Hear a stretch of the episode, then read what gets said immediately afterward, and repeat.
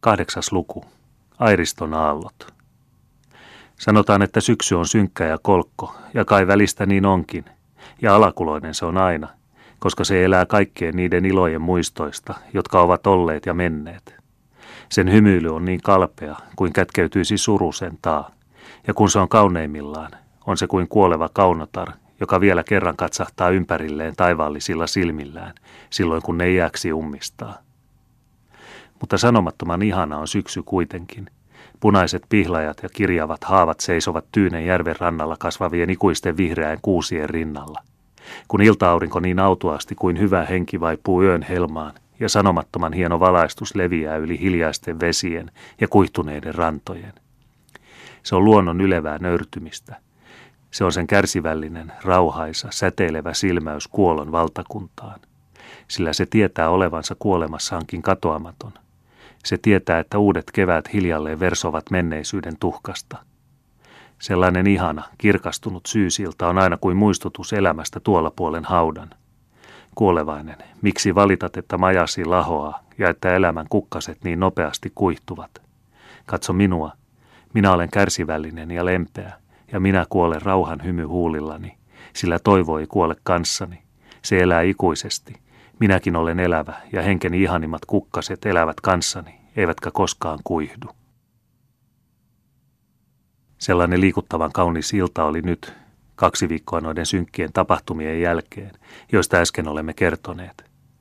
Yksin istui tuomionsa saanut noitaakka Jaana Turun linnassa sen päivän edellisenä iltana, jolloin hänet oli roviolla poltettava.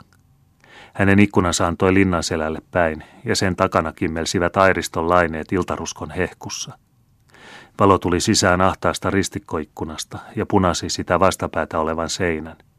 Ja koska valo heijastui merellä käyvästä hiljaisesta mainingista, nähtiin sen seinällä niin hienosti ja miellyttävästi väräjävän, että tyly kivimuurikin siitä lämpeni ja loisti kuin olisi ollut kirkkaista hohtokivistä tehty. Jaana sitä katseli, mutta mitä hän siinä ajatteli, sen tietää vain hän, joka salaisimmatkin tietää. Ehkä hän ajatteli iloisia lapsuutensa aikoja Lehviran rannalla – ja iltaruskon loiste linnan muurilla. Se oli muiston viimeinen ilo, joka seuraa onnetonta hänen elämänsä äärimmäisille rajoille. Jana siinä istuessa ja auringonlaskua katsellessa aukeni ovi hiljaa, ja sisään astui vanha mies, joka, vaikka hänen hiuksensa olivatkin vaalenneet, oli vielä voimakkaan näköinen. Hän kosketti Jaanaa keveästi olkapäähän ja kysyi, nukutko sinä? Jaana katsahti ylös ja tunsi mestari Aatamin, Mainiemen entisen hirmuvaltiaan. Mutta kysymykseen hän ei mitään vastannut. Kuule minua, jatkoi vanhus toisen välinpitämättömyydestä huolimatta.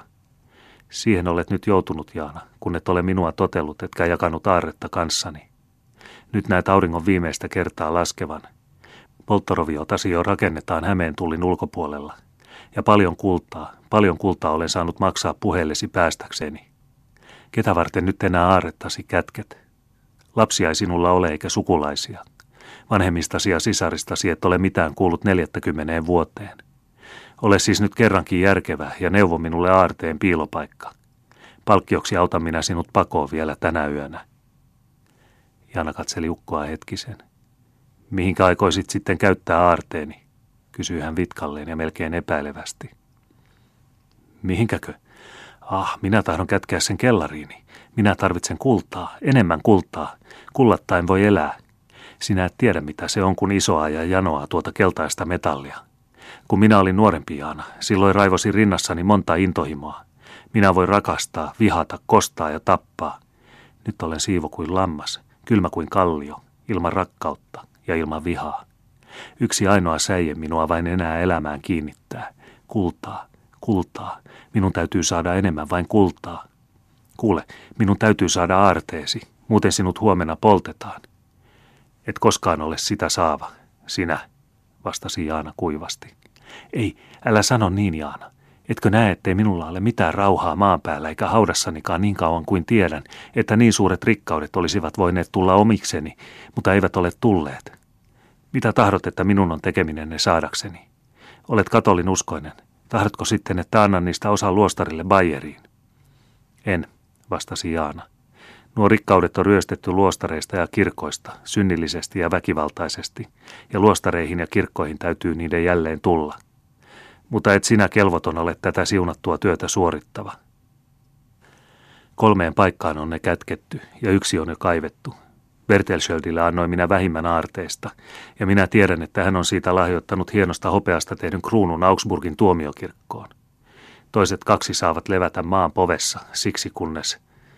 Mitä sanot? Siksi kunnes Suomi on palannut takaisin roomalaiskatolisen kirkon helmaan. Malta mielesi, Jaana, puhut järjettömiä. Kenelle olisit neuvonut paikan, johon aarteet ovat kätketyt? Pyhä neitsyt sen kyllä tietää. Jaana, Jaana, anna minulle kultasi. Se ahdistaa ajatuksiani, se painaa sieluani. Jaana, anna minulle kultasi. Käännytä Suomi, niin sinä olet sen saava. Niinpä palas sitten roviollasi kurja noitaakka, huusi äijä ja syöksyi pois. Jaana jäi yksin. Hän lankesi polville ja rukoili. Olivat riistäneet häneltä rukousnauha ja ristin.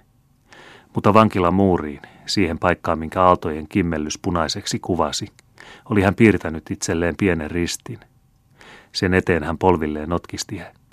Se kimmelteli hänen silmissään kuin kultainen ristiinnaulitun kuva, ja hän uskoikin sen sellaiseksi – se oli ihana näköhäiriö, ja kuitenkaan hän ei enää ollut mielipuoli sinä hetkenä. Aurinko laski, varjot painautuivat yhä pitempinä seudun yli, ja ahdas vankila pimeni. Jaana oli vielä polvillaan ristin edessä, jota ei enää nähnyt. Hän rukoili, tuo onneton, että Suomi kääntyisi oikeaan uskoon. Silloin ovi avautui taas hiljaa, ja sisään astui vaippaan kääritty naisolento ja sulki varovasti oven jälkeensä – Jaana, kuiskasi hän. Tunnetko minut?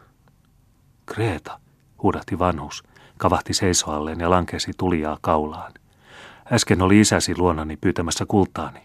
Tuletko sinäkin minua kiusaamaan? Puhu hiljaa, Jaana, ettei tuolla alhaalla käytävässä oleva vartija meitä kuulisi. Tulen sinua pelastamaan. Pian, ota tämä vaippa, vedä huivini päähäsi ja kulje niin suorana kuin voit. Avaa sitten ovi ja kun kohtaat vartijan, niin pudota tämä kultaraha hänen kouraansa, mutta varo koskettamasta häntä käteen, ettei hän huomaisi kuka olet. Kun sitten kuljet linnan portilla olevan vartijan ohi, anna hänelle tämä toinen kultaraha, kas tässä. Aivan portin edessä odottavat sinua Bertelsöld ja mieheni. He saattavat sinut rantaan, vene on sinne hankittu, ja pieni laivamme on ankkuroituna vähän matkan päässä ulapalla. Jo tänä yönä se purjehtii kanssasi Ahvenanmaalle, ja sieltä menee huomenna laiva Danzigiin. Joudu, aikaan täpärällä. Entä sinä, Kreeta, mihin sinä joudut? Minä jään tänne sinun sijaasi.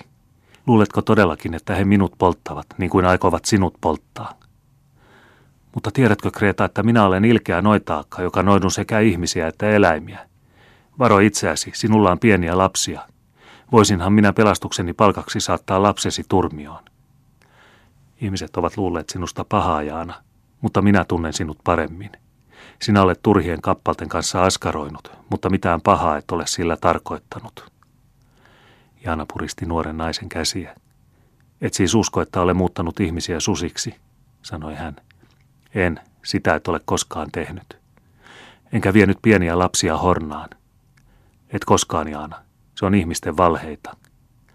Ja minä olen vielä ihminen ja minulla on ihmisen sydän, eikä minulla ole sarvia jaloissani, eikä siipiä olkapäissäni, eikä helvettiä sielussani. Sinä olet ihminen niin kuin me kaikki muutkin, Jaana Parka. Kiitos, kiitos, huudahti vanhus, kumartui alas ja suuteli Kreetan hameen helmaa. Niin, nyt tiedän sen. Minä olen ihminen niin kuin te muutkin, ja minulla on Jumala niin kuin teilläkin. Oli aika, jolloin en sitä uskonut. Sillä katsos Kreeta, he ovat kohdelleet minua kuin metsän petoa. Ja nyt minä saan nähdä kotimaani, ihanan Bayerin, lapsuuteni virrat, nuoruuteni viheriät viinitarhat ja vanhan Augsburgin kirkkojen tornit. Kuinka voisin sinua siitä kiittää, lapsi? Joudu, Jaana, aika kuluu, ja vartijat, jotka olemme lahjoneet, muuttuvat. Ja vanhus kiiruhti pois käärittynä väljään viittaansa. Mutta Kreeta jäi pimeään vankikomeroon, pani kätensä ristiin ja rukoili. Anna hyvä Jumala minulle anteeksi, että olen maallista lakia vastaan rikkonut. Sinun lakisi ei ole tuomitseva häntä eikä minua. Hän oli niin kuin äiti minulle. Minä olen menetellyt häntä kohtaan niin kuin tytär olisi tehnyt. Ja kun itse olen äiti, niin kuule minun inhimillinen rukoukseni. Pelasta minut lasteni tähden. Mutta ulkona ulapalla keinui kohta sen jälkeen vene odottavaa laivaa kohti. Sen peräsimessä istui jalo aatelisherra, ja veneen pohjalla istui tuo kurja, vainottu Mainiemen noitaakka. Ja he saapuivat laivaan kenenkään estämättä, ja sen valkoiset purjeet odottivat levottomasti aamun koittoa levälleen lennähtääkseen. Ja kuu oli kohonnut vuorien takaa ja kuvastui veteen pitkänä, väräjävänä valojuovana. Silloin kumartui Jaana laidan yli ja loi kummallisen ennustavan katseen hiljaa lainehtivaan meren pintaan, joka hitaasti nousi ja laski levein tyynipäisin lainein. Mitä näet Airiston aalloista, kysyi Bertelsöld koskettaen vanhuksen käsivartta. Suomen tulevaisuuden näen, vastasi Jaana matalalla äänellä. Ja millainen on tuo tulevaisuus, jatkoi Kreivi, samalla uteliaana ja epäillen. Jaana loi häneen terävän silmäyksen. Pitkällisiä tuskia ja kauka-aikaisia iloja, ikuisia taisteluja ja ikuista palkkaa, pimeyttä paljon ja valoa viimein, vastasi hän totisesti. Kreivi Bertelsöld hymyili. Mene levolle, Jaana Parka, sanoi hän. Taikauskon henki sinua vielä hallitsee. Mutta vapaalla, ihanalla merellä ei rovioita pala. Sen kirkkaalla pinnalla ei mitään vääriä tuomioita enää kirjoiteta. Yö tuli ja yö kului. Seuraavana aamuna oli rovio valmis ja koko Turku oli liikkeellä nähdäkseen, miten noita akkaa poltetaan. Mutta lintu oli lentänyt pesästään ja häkki oli tyhjä. Kansa raivosi, kun ei saanut uteliaisuuttaan tyydyttää. Mutta tuomarit eivät vaatineet mihinkään ankariin toimenpiteihin ryhtymistä. Kreeta päästettiin vapaaksi muutamin vihaisin sanoin ja vartijat vedettiin sotaoikeuden eteen. Nuo arvoisat hovioikeuden herrat, jotka olivat kunnon miehiä, vaikkakin oman aikansa ennakkoluulojen sokaisemia, aavistivat ehkä, että tuleva aika oli lempeämmin kuin he tuomitseva Mainiemen noitaa.